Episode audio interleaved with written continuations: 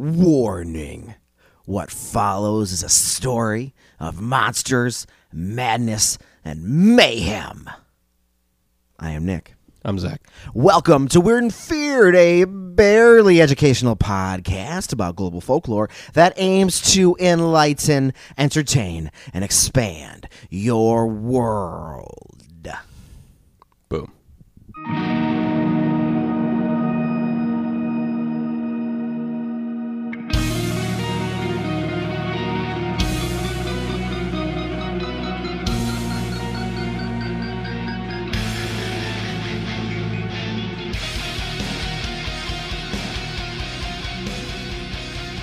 Ever connected global society bombards us with news 24 hours a day, seven days a week. It is never ending.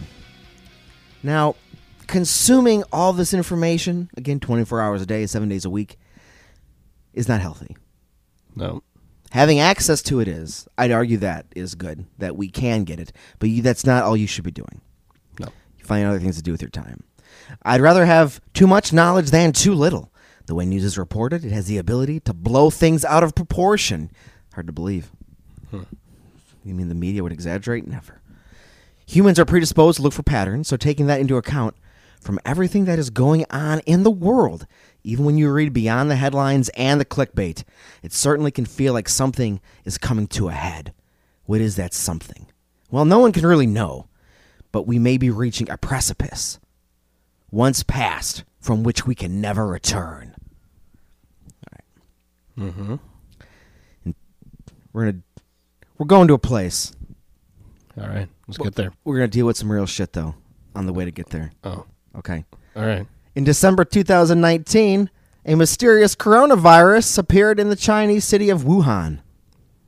Allegedly, it owes its origins to contaminated food in a rural meat market.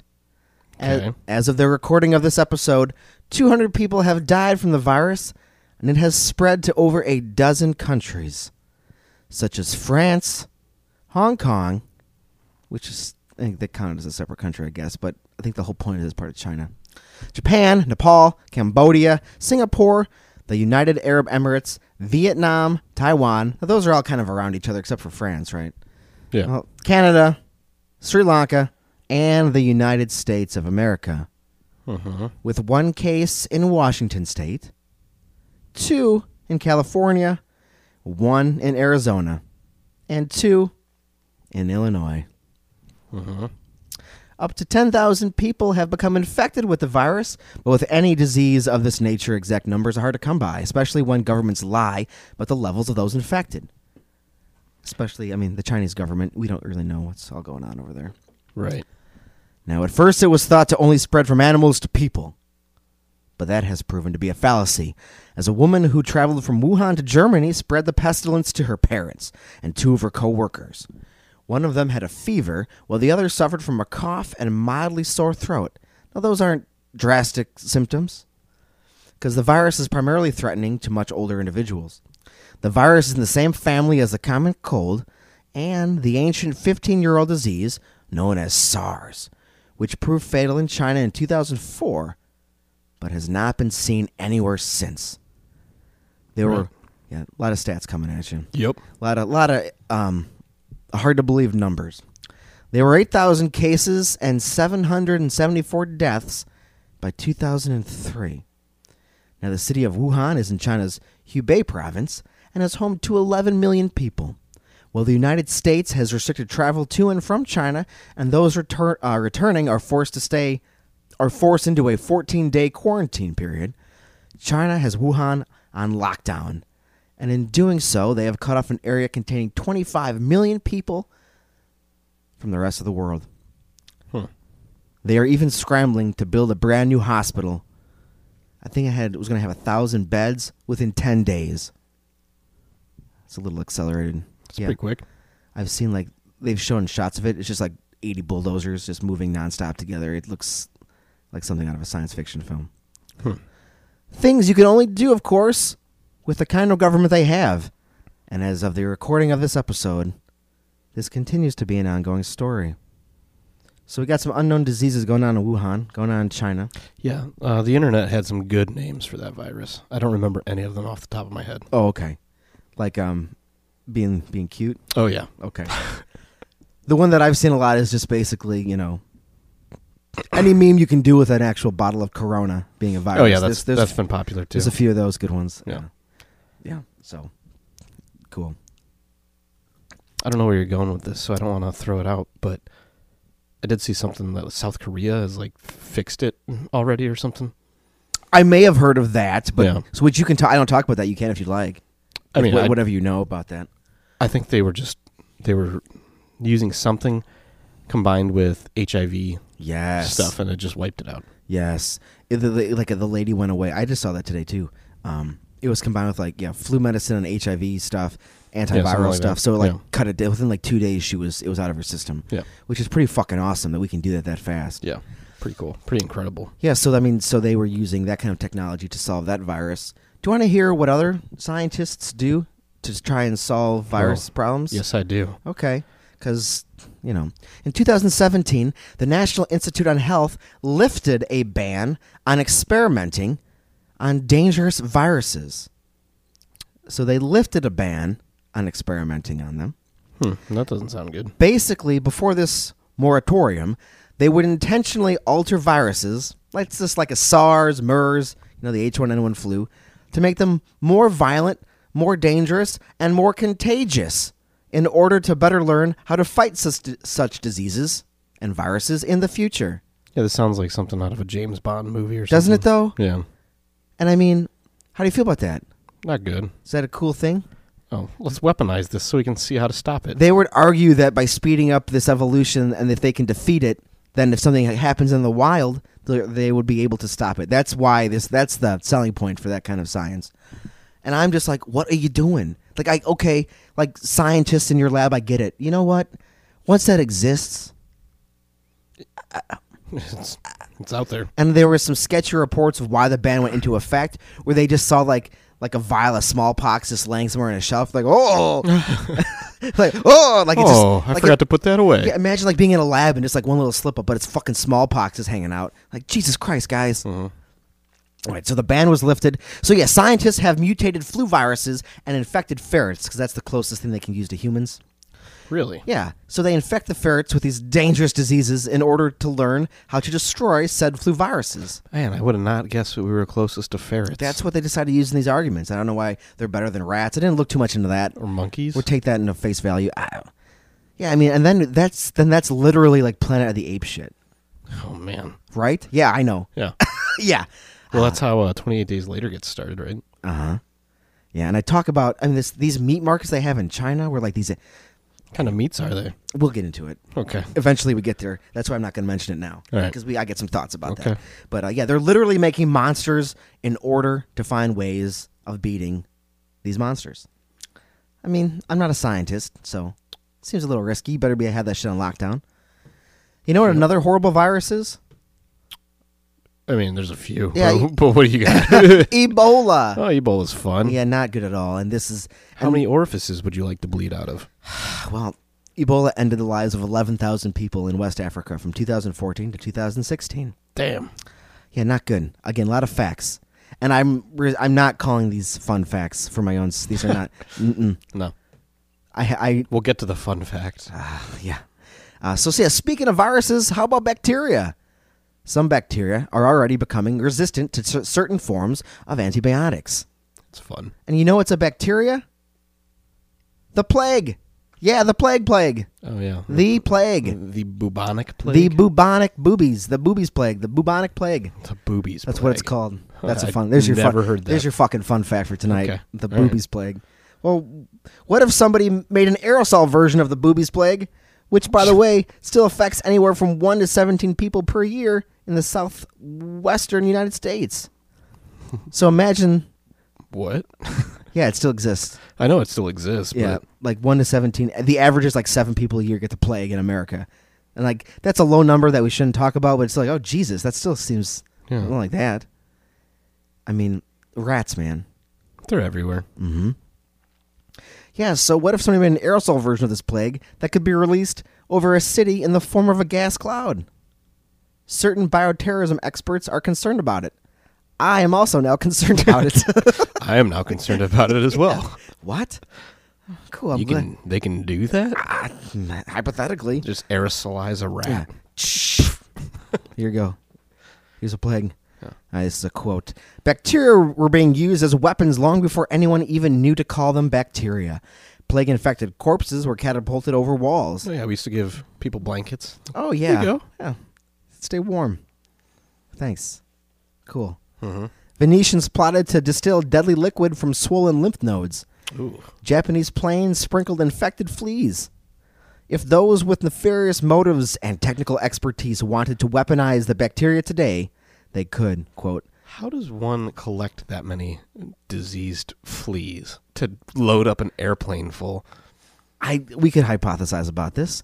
Maybe they, um, you know, you you really just torture this poor dog. You're like, all right, we could cure you, but we're gonna let them call. You're the petri dish dog, and then they they all the dog is covered with these fleas. And like he throws them on other dogs, and it spreads. So they have a bunch of dogs covered in fleas, and then they just harvest them. That's still a weird thing to do. I mean, people are being creative. They're like, like what what can we use? Oh, we got these fleas. Yeah, it's a, this dirty, this dirty dog over here. We'll just pull all the fleas off of him. Yeah, unless they weren't. Yeah, I don't. Unless they weren't just throwing flea in, flea infested dogs from airplanes. no. This Oh, eight- no. Eighteen thousand dogs out of a bomber. Ah, Hmm. Wow. fun, fun, fun I fact. mean, that's probably what they were doing, honestly, because they're not collecting single fleas. Yeah. Or like you just hold the dog out of the window, you shake him as you're flying over a city. Just holding it out of the window and of a plane would. Ah, yeah, yeah. I mean, well, he's out. If he's outside the plane, he doesn't have to worry about the air pressure. It's fine. I'm sure that'd be the, the least of his concern. yeah. Huh. Well, either way, whoever was doing that was up to some weird stuff. Yeah.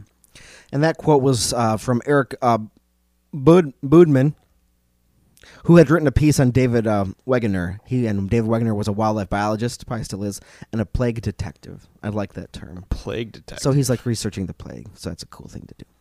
All right. So there's that. Viruses, bacteria. We're messing with stuff. Things are coming out of new things are developing. That's not cool. hmm Okay, well. The United States Congress hasn't declared war since June 5th, 1942, when the U.S. declared war in Bulgaria, Hungary, and Romania. Again, World War II. But everyone knows the United States has been at a version of war ever since. And it's not alone. Many other countries have as well.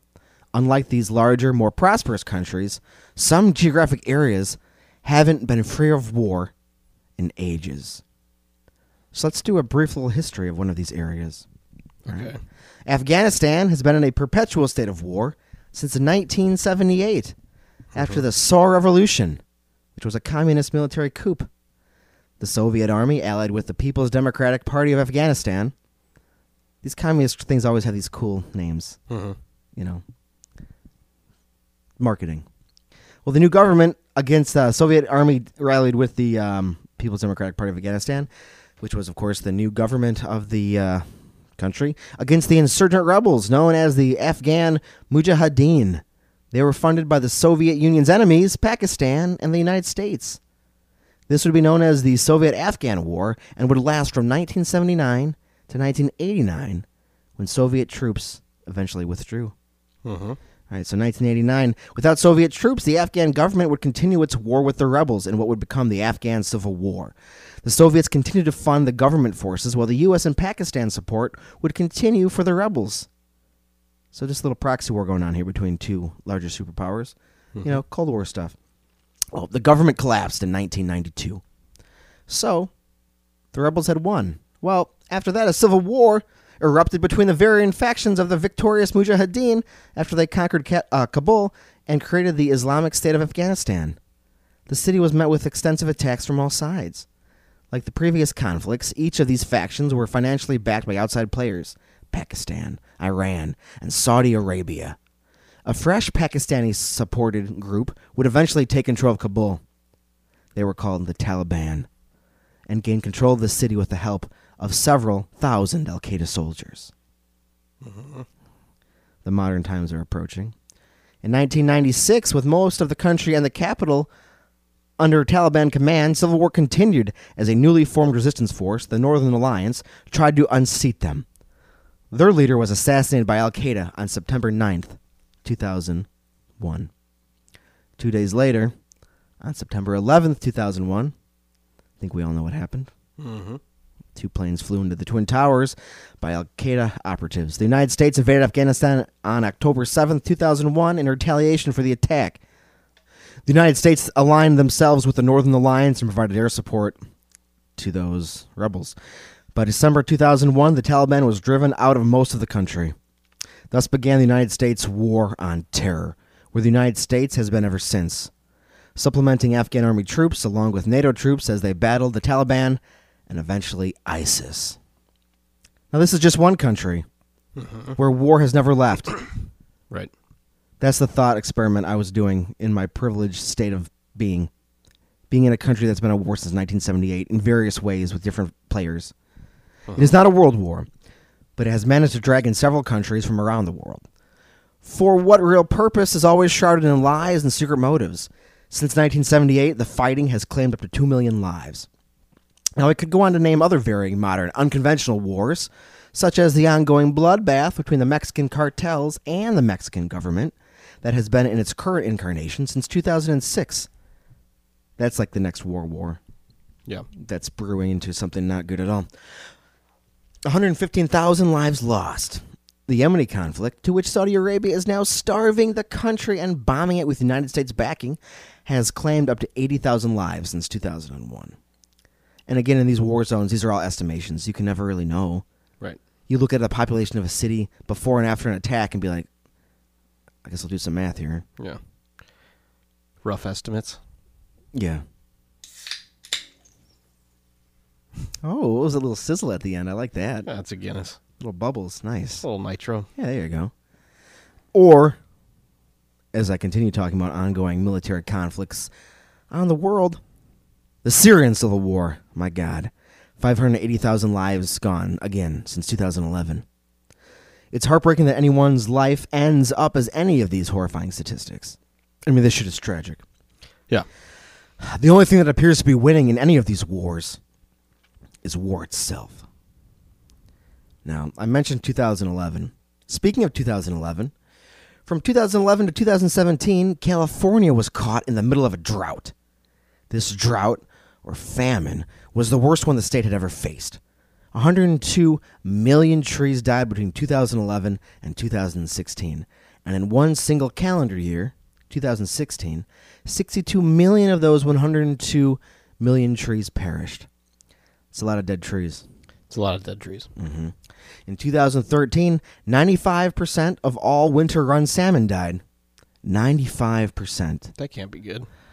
Nope. The rivers needed to reach their spawning grounds were too depleted, and they were unable to make their standard migratory journeys. Now, half of all U.S. grown vegetables and plants grow within California. It's a 400 and no, it's a yeah 44.7 billion dollar industry. Now, residents were forced to restrict, uh, restrict their water usage, while this industry was allowed to continue unabated. The 2014 period was determined to be the worst drought to hit California in 1,200 years. Huh. Now, up to this point, I've been reading you a lot of statistics Yep. because the point is all these numbers are overwhelming in all capacities, Mm-hmm. and that's kind of the vibe I want to be throwing out there right now. Okay. It's a lot, a lot going on. It's a lot. Now, uh, talked about those dead trees. The dead trees would remain dry and stale amongst the dead underbrush of the forest they occupied. This would lead to the wildfires of 2018, another worst in California's history. Starting in July 2018, 8,527 fires would go on to burn 1,893,913,000 acres across the state. So almost 2 million acres. That's just a little bit of land. Yeah, it's a couple of. Not, not, yeah. no, it's just a little, ga- you know, little. Just a small swath of land. Sure, good. It's a good, nice small swath. Good little, uh, little compound of land. You know, Mhm. just hanging out over there on fire. We've all seen those pictures of California on fire Mm-hmm. around roads and streets with cars driving under the fire. Yep. Yeah, those aren't good. The overall damage done to the state would reach values of up to 400 billion. At least 88 people died in the blaze, with many reported missing. While trying to put out the Mendocino complex fire, Verizon Wireless allegedly throttled Santa Clara's County's fire department's unlimited wireless service. The department reported it that their speeds were being throttled Mhm. and they were not being increased. And all Verizon said was it does not throttle services uh, during emergencies. So like, that's Yeah. okay. Mm-hmm. Like we don't do that, but I think you are. No, we don't. Yeah. Okay. Just deny. Yeah, thanks. Thank you, corporation. Wasn't me. Yeah, it was. It wasn't me. Yeah, Verizon was the shaggy in this situation. Mm-hmm. Throttle my service? Uh uh-uh, uh, wasn't me. On the bathroom Caught you floor. throttling me. My service on the bathroom floor. Wasn't me. wasn't me. no, wasn't me. I think Verizon just dropped my call. All right, starting in 2017, Australia had been suffering from its own drought. Mm-hmm. A lot of serious shit we're talking about. Yeah. In August 2019, things came to a head during the country's brush fire season. As the season continued, fires would rage in every state, with New South Wales taking an unexceptionally an exceptionally unprecedented hit. Temperatures in December 2019 reached up to 120 degrees Fahrenheit, It's a little toasty. Mm-hmm. even for a hot place like the Australia. Reports vary, but during the fires, a conservative number of approximately 13 million acres have burned, compared to California's 2 million. Other reports say Australia could have up to 17.9 million of acres burned. Over 5,900 buildings were destroyed, with about half of them being residential homes. Not an insignificant amount of homes. No. That's a, Large numbers. yeah. That's a town. A billion animals are estimated to have died. A billion? A billion animals. And because of Australia's unique ecology, several have been pushed to near extinction levels, such as our beloved platypus. Uh, yeah. This is Yeah, I saw some pretty crazy pictures when shit was going down down there. like burned or hurt or just Well, all the well, like, pictures. where there'd be like a fence where animals were obviously trying to flee the fire Holy shit. and they couldn't get over it and they're just Stuck in. piles of corpses. Oh my god. Holy shit. Yeah. Well, Not good. No, absolutely terrible. It has been projected that by 2070, platypus num, platypus platypus numbers could decrease by 73%. Would you like to know how many koalas may have died? I guess. like, not really. Yeah, not really, but no. but I guess enlighten Alright. me. Well, 25,000 koalas. I mean, That's less than I would have thought you were gonna throw at me, but what if I told you that was over half their species? well, Oh, hmm. just imagining 25,000 dead of anything is horrifying. right. All right, well, way back in April, Greg Mullins, the former commissioner of fire and rescue, had tried to warn Prime Minister Scott Morrison that the country may not be prepared for the devastation a horrible brush fire season may bring. So he wanted to organize a meeting with this guy, with the Prime Minister. Well, the meeting never came. And what did the Prime Minister's government opt to do? They cut spending on fire protection by 35%. Oh, Cool. The fire brigade union stated, quote, the fire brigade's employees union stated, quote, we have fewer firefighters now than we did eight years ago. Our trucks are old. We need more specialist equipment, not less. Some of our existing stations desperately need updating. We need safe protective uniforms and safe equipment. We need training. We need support after traumatic events. There is no fat to cut. A significant amount has been taken from the expenses budget, which is largely made up of our s- salaries or wages. Since January 3rd, the fires have killed at least 23 people. Scarcity of resources comes in all forms. So, what do all these disasters have in common? Probably quite a few things. they suck. They are awful. True. And that's like in a list. That's like one to five. They all suck. Yeah. But let's focus on one in particular The fact that they all contain stories of powerful organizations, whether they be governments or corporations, sacrificing the average person's safety and well being for money or political might. Two things which are often one and the same. Now, this is where we can talk about those animals that we that sucks too. Oh, absolutely. Yeah. Trash. We're to talk about these animals. Exotic animal trades rise up because a populace is denied proper food, creating marketplaces like those that exist in Wuhan. Now, do you want to talk about all these animals that are around each other in this meat market? Kinda. Bats. People eat bats. They do. Chicken of the cave. Bat chicken of the cave. Come here. Ah. Chicken of the cave. I wonder how if they catch them by just putting a bat in front of like the cave, like a bat, uh, a uh, a They net. hit 'em with a bat. Yeah, bam. a net in front of the cave, and they all fly into it like fish, and they. I got you all. And I went meant to look this up. Do you know what a civet is? I didn't look it up, and I meant to. That's my own fault. of course, I know what it is. Okay. Why don't you tell everybody else? Okay, well I have to. I I, I don't. I have, No, to, I have no idea I, have no idea. Let's find out. I want to know what a civet is. How's it spelled? C I V E T S. So it's not like a Honda Civic. No, it's not a Honda Civic. Well, a civet is a type of exotic cat. It's a big cat. This is what it looks like. Huh. Yeah, so that's a cute animal that we need to eat. I'd eat it. Yeah, porcupines, turtles, bamboo rats, birds. What the hell's a bamboo rat? I don't know. It's probably just I don't know. He looks like a, he lives in the bamboo, or he looks like bamboo. Let's just say he looks like bamboo. Okay. I don't know. It's just like people just name rats by whatever they're by. It's a house rat. Oh, it's a prairie rat. Oh, it's a It's a black rat. black rat. Oh, it's a bamboo rat. It's a tree rat. black rats did the bubonic plague, right? yeah, yeah, the black plague. Yeah, yeah. Yeah, just just throw it out there. And I, I didn't put it in here, but I knew I'd remember it. Like, um, like some of these scientists are so wild. Like they'll go and study like exotic animal like feces and stuff, and just study what kind of like diseases are in there. And That's a weird hobby to get into. They found it. They well, they found a disease in a bat poop that was ninety five percent exactly what the um, coronavirus is. So they figure it leaped from bats, and like it's amazing how many articles don't talk about this. I had to do just a little bit of digging on how Chicken this the cave. how this would happen. Yeah, well, people are eating chicken out of the cave, so like they should never be eating these animals. So these viruses should never be around humans, but then they get put around humans, and then crazy shit happens. Yeah. So yeah, they, all these exotic markets spring up because people need food to eat, and like they're around, and like I don't know, is it the result of a country not adequately caring for its people and giving them first world living conditions and sustenance needed to stay healthy? I mean, if you're eating bats, I don't know what to tell you. Don't eat bats. Are they frying them or? I mean, we could probably, we could probably, we'll we'll go we'll go Google and say how do you how do you cook up a bat? How? d- Chinese recipes for bats. Huh. Bat wings.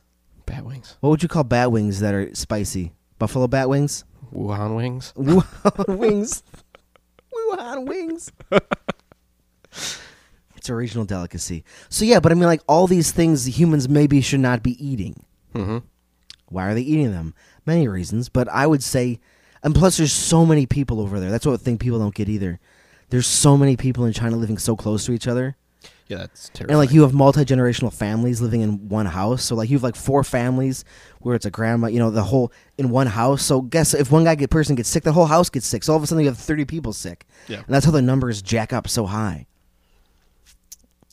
But if it's the uh, the result of you know governments not providing enough first world living conditions and adequate food, it's a result of hoarding resources, and may perhaps a government's negligence, a ruling party's hu- hubris, and of course humans' abilities, like I said, to stop spreading. We're moving into areas where humans and animals maybe should not be interacting with each other, so that puts us around animals who have weird diseases.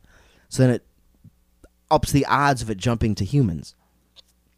Also, I mean, just to put it bluntly, greed is also warming the planet. Reliance on fossil fuels, fuels that damage our ecosystems by amplifying extreme weather, which of course causes those droughts, which lead to those fires that burn the homes and slaughter wildlife. A billion animals in Australia. yeah, That's a lot. It's a lot of animals. That's a lot of animals for a place. They're stuck on an island. They don't have many, pla- you know, places to go. And imagining them stuck up against that fence is still horrifying to me. Yeah, it was pretty bad. I need a new new word for horrifying because I just want to keep saying it's horrifying because it is. Corporations and governments, of course, also benefit from outright war, the selling of weapons, the creating of a marketplace for said weapons, which creates an avenue for funneling more capital to the top. Now, people go on and on about, you know, the 1% and insulting world leaders. It's become kind of cliche. But it doesn't change what's going on. Where do all these shortcuts and power grabs lead? Where do they all go? What's the ultimate end game of all these things I've been describing? Where does it lead to? Mm. I don't know. They all lead to death. And in their most extreme forms, they lead to the end of the world. Okay. Pestilence, war, famine, and death. Okay. They lead the apocalypse. Talking about some four horsemen, huh? Quote from the Bible Then I saw when the Lamb broke one of the seven seals, and I heard one of the four living creatures saying, as with a voice of thunder, Come! I looked, and behold, a white horse, and he who sat on it had a bow, and a crown was given to him. And he went out conquering and to conquer. Revelation 6, verses 1 to 2. That's right. You nailed it. Welcome to the four horsemen of the apocalypse. Mm-hmm.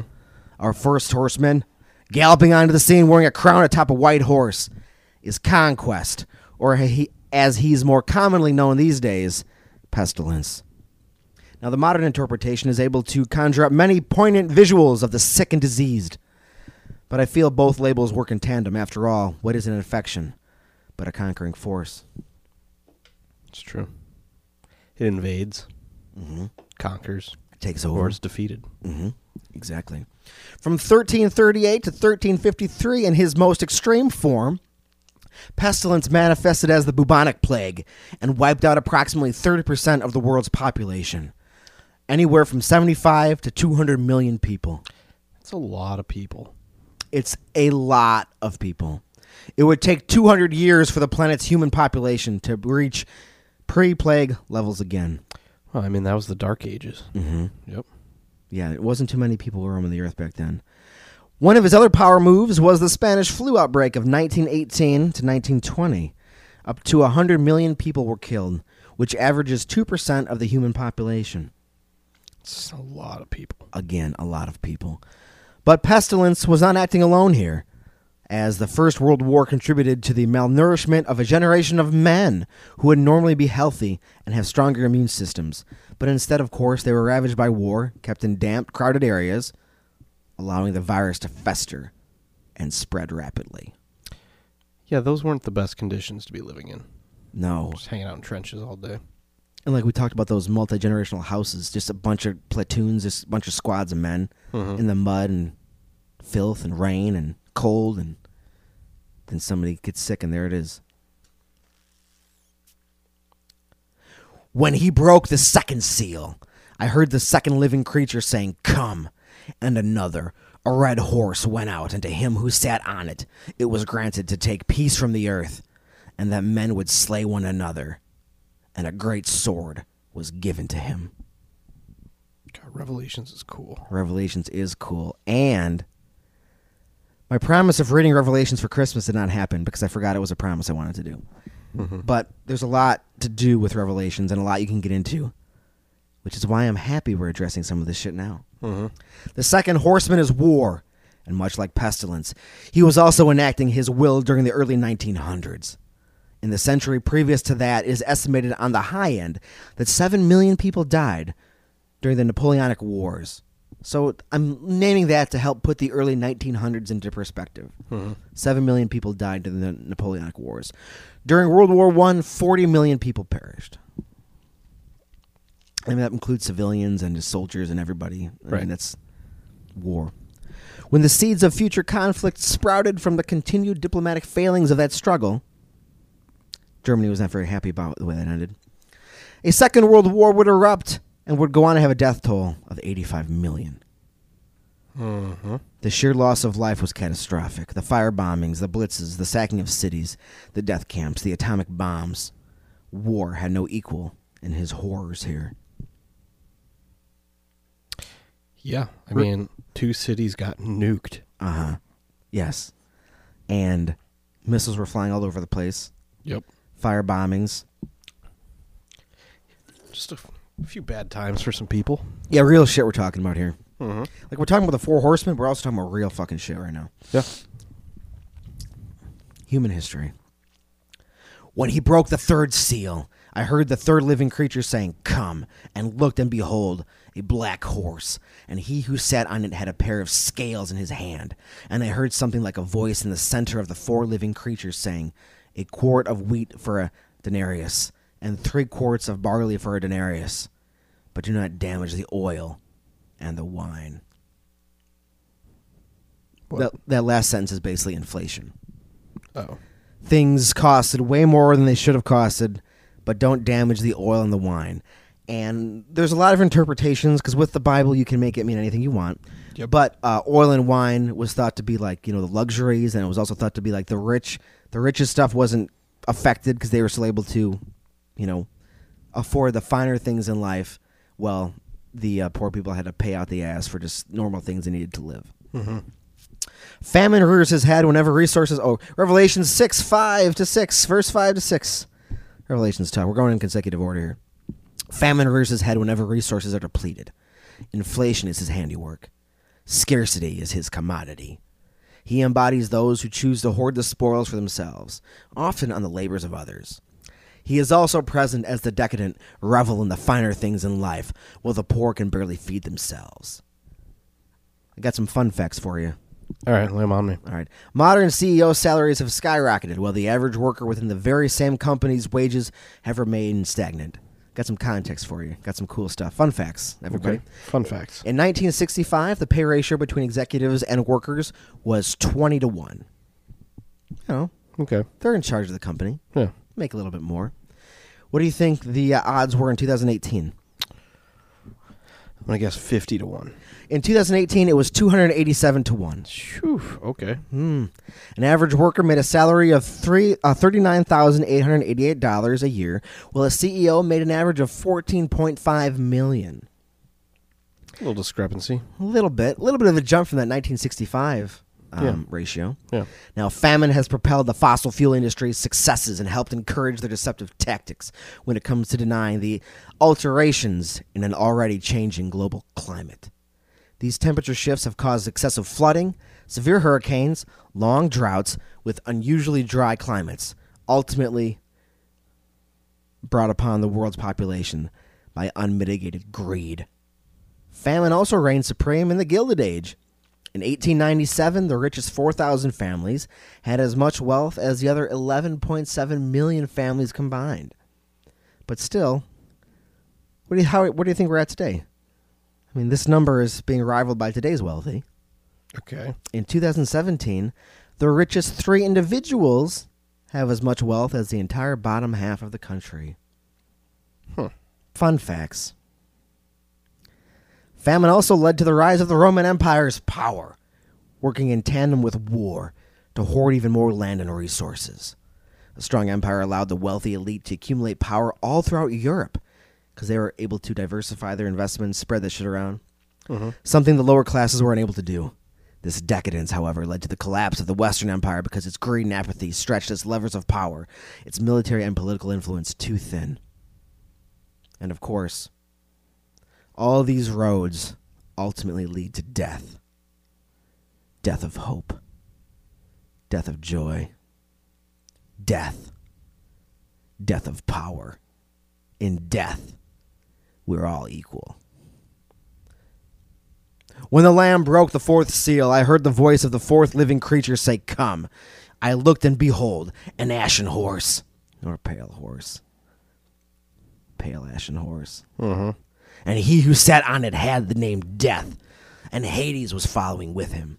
Didn't know Hades was a tag team partner here, but hey, there he is. Hey, you didn't know he was in the Bible, probably Yeah. either. I mean, hey, got a lot cool. boom, yeah. there he is. There- yeah, yeah, he's canonized. Hmm.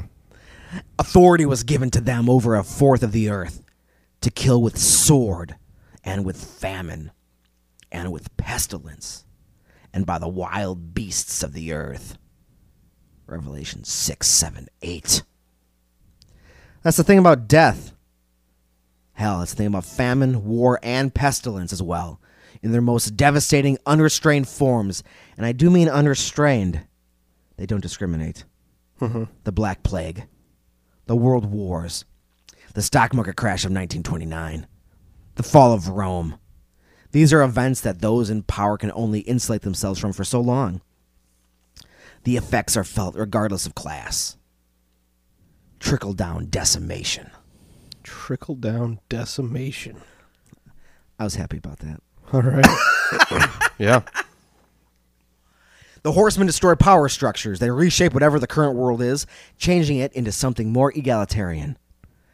In a world of inequality, the only thing that seems to be effective against those who would hoard their power would be the levers of the apocalypse.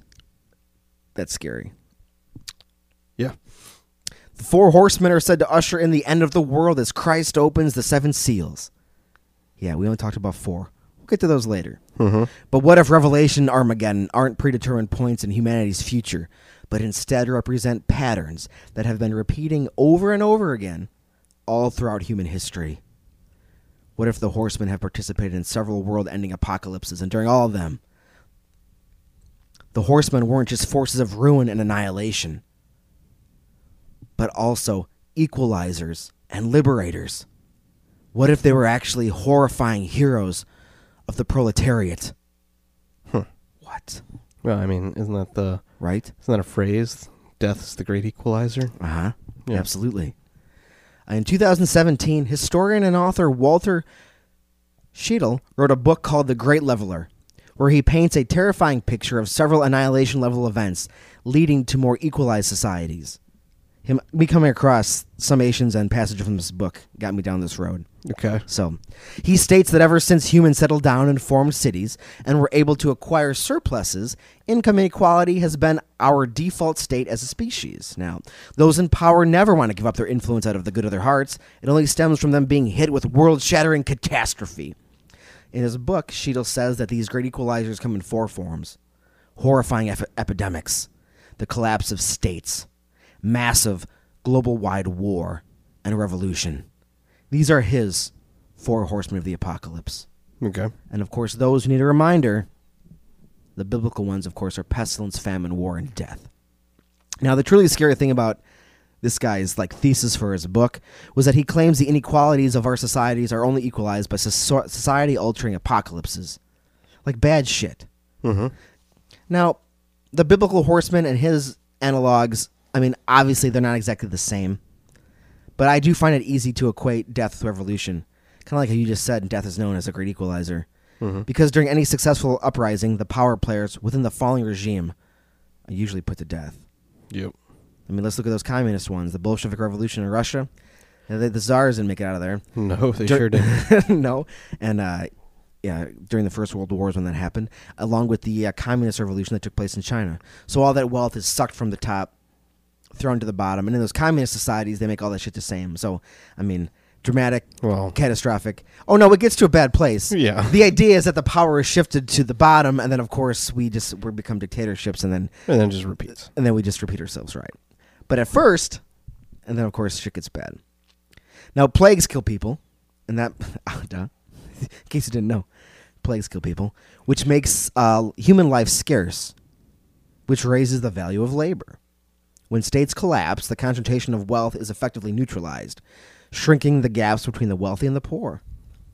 Global war forces countries to spend capital by implementing high taxes to pay for weapons, which that increases industry and that creates demand for labor, and this you know ba- seesaw back and forth, which makes every person matter for the war effort, regardless of class or educational level. Also, during war, property is destroyed, which depletes business equity. Out of war also comes waves of social progress. We can just look at the past, you know, the 20th century, mm-hmm. because the working class now has the bargaining power to argue for a better way of life. Now, obviously, my comparison between the biblical four horsemen and of the apocalypse and Walter Scheidel's four horsemen are not a one for one comparison. I'm, I'm aware of that. But As we discuss angels, demigods, folklore, and the lessons we can learn from their stories, I kind of like the idea of the four horsemen serving as a buffer for humanity's excesses. When shit gets to a point, bad shit wipes them out. I like it as a cautionary tale. I yeah, I was gonna say. I mean, no, we don't like it like cool guys. right. As a ca- as a ca- cautionary lesson, expanding empires don't share their wealth equally with their everyday citizens, instead concentrating wealth towards the top until a gruesome obliteration of the status quo sends them flying off their pedestal. So I like it as almost like a warning. Like if people like things can get bad for everyone. yeah, So, like, the problem, again, with waiting for the four horsemen to reset the established order is that the only people who reap the rewards that follow are the people who survive. And it's a crapshoot as to who those individuals would be. right. So, in an age where people all over the world, you know, kind of want to strive for a political revolution, we should still try to pressure our leaders for civilized change instead of hoping for the end of everything. Yeah, I know we can sway toward the anarchy, but that's that's kind of my point. Like, tear it all. Like, okay, we can tear it all down, but what if it gets torn out with a plague? What if it gets torn out with a wildfire and burns the, your entire country? Like, hmm. no, no, that then you're all everybody's done. Now, as I talked about earlier, the tools of the horsemen have never left us. And while we haven't seen a terrible pandemic, a worldwide war, a famine, or a genuine revolution on a massive scale in a very long time, the forces that could cause any of these things are currently simmering across the globe. Mm-hmm. You know, these viruses that just pop up, these these weather catastrophes, countries that have never been without war.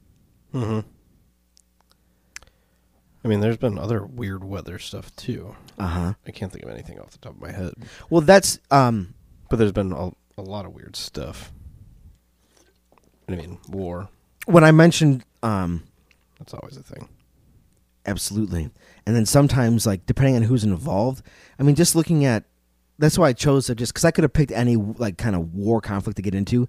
Why I picked Afghanistan one because we're still there after 18 years, and two just to imagine that place that's always been with war and all the countries that have come in and out of funneling money into like and for what? Just so you can fight each other over the desert. Yeah. How about you just leave it alone? Is that that's an idea? But so then when you have all these inter like how World War One started, everybody has these treaties interwoven. So then all of a sudden everybody's at war with each other.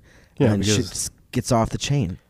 Yeah, because you said you'd protect me if this happened, and Right. all sorts of stuff like that. But I also have an alliance with this guy, so then we have to break with this guy. Or if this guy's getting attacked, then he knows he's getting attacked by two guys on his side. So if he knows he's getting attacked, he's got to attack first, and that's Germany. yeah, uh-huh. Uh, mm. But yeah, that's when I was going to uh, do this episode earlier, like how you mentioned there's other weird weather phenomenon. I had a whole like thing written up which was just like weird weather events caused by global warming, and I was like, well, I can't. Like there's um and even not even like weather stuff, but like all the volcanic activity that's going on all over the world. The Earth is pissed, and that could be all the fault lines that exist. That shit could crack open. And I mean, you could even blame some of that stuff. The state of Oklahoma has had an increase in earthquakes because of all the fracking that's going on there. So, what are we pumping and sucking out of the earth? We're messing with the tectonic plates of the world. Oh, okay.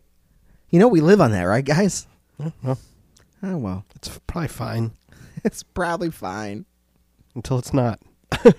Isn't that the truth? Because there was the volcanic eruption that happened, I think, in the Philippines. Did, you, Yep. did you see that stuff? Because that was that stuff was wild too. But yeah, all these things they're just they still exist. They're simmering, and at any moment they could a switch could get flipped, and shit could get even more intense. The emergence of new diseases, perpetual war, the growing scarcity of resources, political unrest and instability and like countries are getting crazy with their politics. I didn't even you I restrained myself here obviously. But like all over the place. Like wild movements are coming Europe here. Mm-hmm. Where's that lead? So I mean, I guess my plea to all the leaders that listen to Weird and Feared would be this. Just like take care of your people. We're all in this together. And we have the power to raise everybody up without some world ending doomsday scenario. I mean, it'd be nice to try and solve our problems because this is the modern world and it creates modern problems that we can probably use modern solutions to fix. And let us decide ways to fix our systemic issues as a group. You know, together, the betterment of the whole, instead of selfish individuals. Otherwise, the horsemen will decide to fix them for us. The horsemen ride again. The horsemen ride again. They never stopped. I would argue they've always been around, just waiting for the proper moment. Yeah. And I also had this thought today when I was uh, when I was working that what if it's a slow burn? What if we've been living in the apocalypse for like a thousand years? Hmm. Could be. You know, just Yeah. what if? The apocalypse makes it makes it feel like it should be a lot quicker than that, though. But I mean, how long has the Earth been around? How long has humanity? four thousand years. Fair point. There's another fun fact. yeah. Fun facts. Earth, 4,000 years old. But, like, yeah. So, even within that 4,000 year period, humans haven't been around for that. Well, no, because we've all been around since the We've been around since the whole you're right. time. Yeah, you're Yeah. right. You're right. Yeah, that's true. Yeah, yeah, see, uh, argument invalid. You, Yep. win. you win. From the Bible right Yeah, there too. That's true. Yeah, nailed it. That's true. Right. A different section, but Well, they all they all synergize together pretty well. So it's do they? oh yeah, well nothing contradicts each other in that book. It's a good book. Yeah, it's it is it is It's a the- good read. It is the good book. You know, I mean, sometimes we talk about monsters of the week, and sometimes like sometimes we do this. Yeah. But just think, you know, Horseman of the Apocalypse, world-ending shit. He's drinking a Corona. He's like, you know what? I'm gonna call this one. He was watching Fast and the Furious. He's like, yeah, we got it. Wait, what does that have to do with the Fast and the Furious? Like for the first half movies, all they drink is Coronas. It's a big deal. Really? Uh huh. Yeah. well, now I'm in. Yeah, I, you know, it was only recently where they were like drinking soda at one of the ga- the family gatherings, but they would drink, they would pound Coronas. Oh, Yeah. all right. I didn't know that. Fun fact: Yeah. Fun fact. There you go. they only drink Corona. They- they in love- Fast and the Furious. They love Coronas. Yeah. Was that in Tokyo Drift too? Oh, good question. Hmm. Interesting. We have to look because in Tokyo Drift before. Well, I like that we're talking about cars because I do love the supernatural horsemen and the cars they drive. So let's throw that out there. Wait, what? They were cool. In Supernatural, the four horsemen of the apocalypse. Oh, oh I thought you were still on Fast and Furious. Well, I I'm was like, I'm- what? I was just trying to make it connect to like the these apocalypse. movies are way cooler than I thought they were. yeah, I was just trying to make it attach the uh, connect to the apocalypse. I think I saw the first one.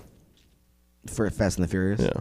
Well, you should watch them all because they're incredible. That's a franchise you. It's man, that's something you should watch because it very quickly becomes just an action adventure series, which I think you would appreciate. Okay.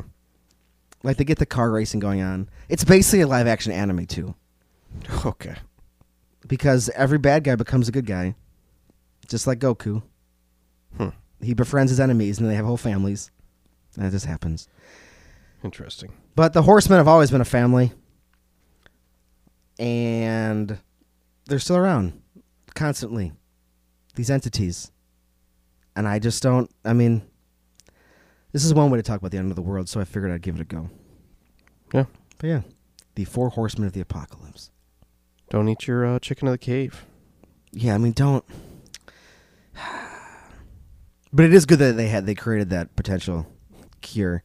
But like for I- most I- people, I it's think that was just South Korea. that for most people for most people it's just a uh, i mean it's just like a cold unless you're compromised So old or young or Yeah. have something else going Mhm. on. a lot of lot of elder people yeah Talking about that uh, the volcano in the Philippines. Have you Yeah. ever seen the photo? I forget who it is, but when Mount St. Helens erupted, there was like a uh, hiker on the on Mount St. Helens. when it exploded Yeah, and he took pictures, and then like he knew he wasn't gonna make it, so he like protected the camera with his body. So like they have the pictures and everything. oh my god no Yeah, they're pretty cool. Well, I Wow. mean, they're not cool because you know the guy died, but like, no the photos can be but cool, that you're but- like that right. close to like you get to see it. That's a thing. You can look that up. there's a fun fact I mean, that guy Holy just shit, He yeah. was just like, well, I'm not He's getting like- out of here. and he made the choice man that's tough Yeah. I don't remember the name of him, but I'm sure if you just st helens photos you're gonna find him yeah pretty quickly. yeah Well, So that guy did a cool thing. Well, I know. Posthumously. you, no, yeah, I know what you mean. Yeah. yeah, I know. You, I know. Yeah, the dying part wasn't the cool part. The Yeah. uh, that probably was rough, but the whole situation, right? Man, because yeah, I mean volcanoes are crazy. right. What? And I had a whole thing. I looked up. I also went didn't out- even mention Pompeii. Right. Mm-hmm. And did you know, like, there's a. I, I had it in here, but I don't need to. How many fault lines run through Iran? Iran is just a giant bed for earthquakes. Like, it shouldn't. Like, it's. Well, and there was also, you know, all those the earthquakes and stuff in Puerto Rico too. I was going to mention that environmental stuff mm. too, because mm-hmm. Puerto Rico, because it, it coincides with the hurricane devastation. Puerto Rico has seen a, quite a few apocalypses. Like in 2017, one qu- uh, one quake occurring near the Iran and Iraq border killed 63 pe- uh, 630 people and injured 7,000. Damn. Uh, I looked up the grand total of Iran. Yeah, um, 126,000 people have died from earthquakes in the country since 1900. I mean, just from earthquakes alone. Well, I mean, it's buildings falling and stuff like that. Right. But yeah, Exactly. I've That- never, that was never- crazy. I've never experienced an earthquake. You know, being here in Illinois. I f- we've had a few. Yeah, I sleep through them all. I felt two of them. I swore we had one like a week ago, but I don't think it might have just been the trucks in the place behind the house shaking the ground. Could be. But there was one where I felt it real bad, and I was like, "Oh, jeez." Yeah, I'll like wake up the next day and it'll be on the news or something. It'll be like, we experienced an earthquake last night. And I'm like, like, did I? Oh, really? Yeah. Couldn't have been that bad. I was at my computer desk and like things were shaking, and I because at first you're like, "What?" Because you mm-hmm. don't, re- you just think you, it doesn't even occur to you, your brain, and then all of a sudden you're like, you're, I held the desk and it kept shaking, and then like I watched it, I'm like, "Wow," And, like just a little, Yeah. and, like your whole, because like your whole foundation shakes, so it's a very unsettling feeling.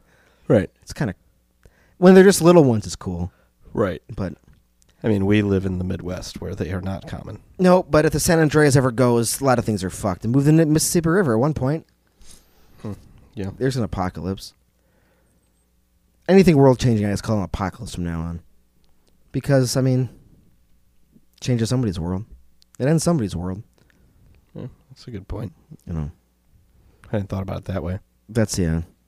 Because, like, apocalypse just means, like, revelation. It just means, like, but it's coincided with, you know, the destruction of everything and the returning of Jesus Christ to begin the 1000th year reign on earth. So, So, we can open all those sweet envelopes that are sealed. Uh huh. Yeah. Yeah, I got a few more. Just, of so- just that's just what I assume they are when it says he breaks envelopes. the seal. He's just yeah. well, cracking his mail open. Yeah, well, I, sk- I skipped all this. Yeah, letter opener. yeah. I skipped all the steps about going to heaven and dealing with angels and. Yeah. But that's that's well, I'll get to that later. But yeah, Horsemen of the Apocalypse. Those guys are around.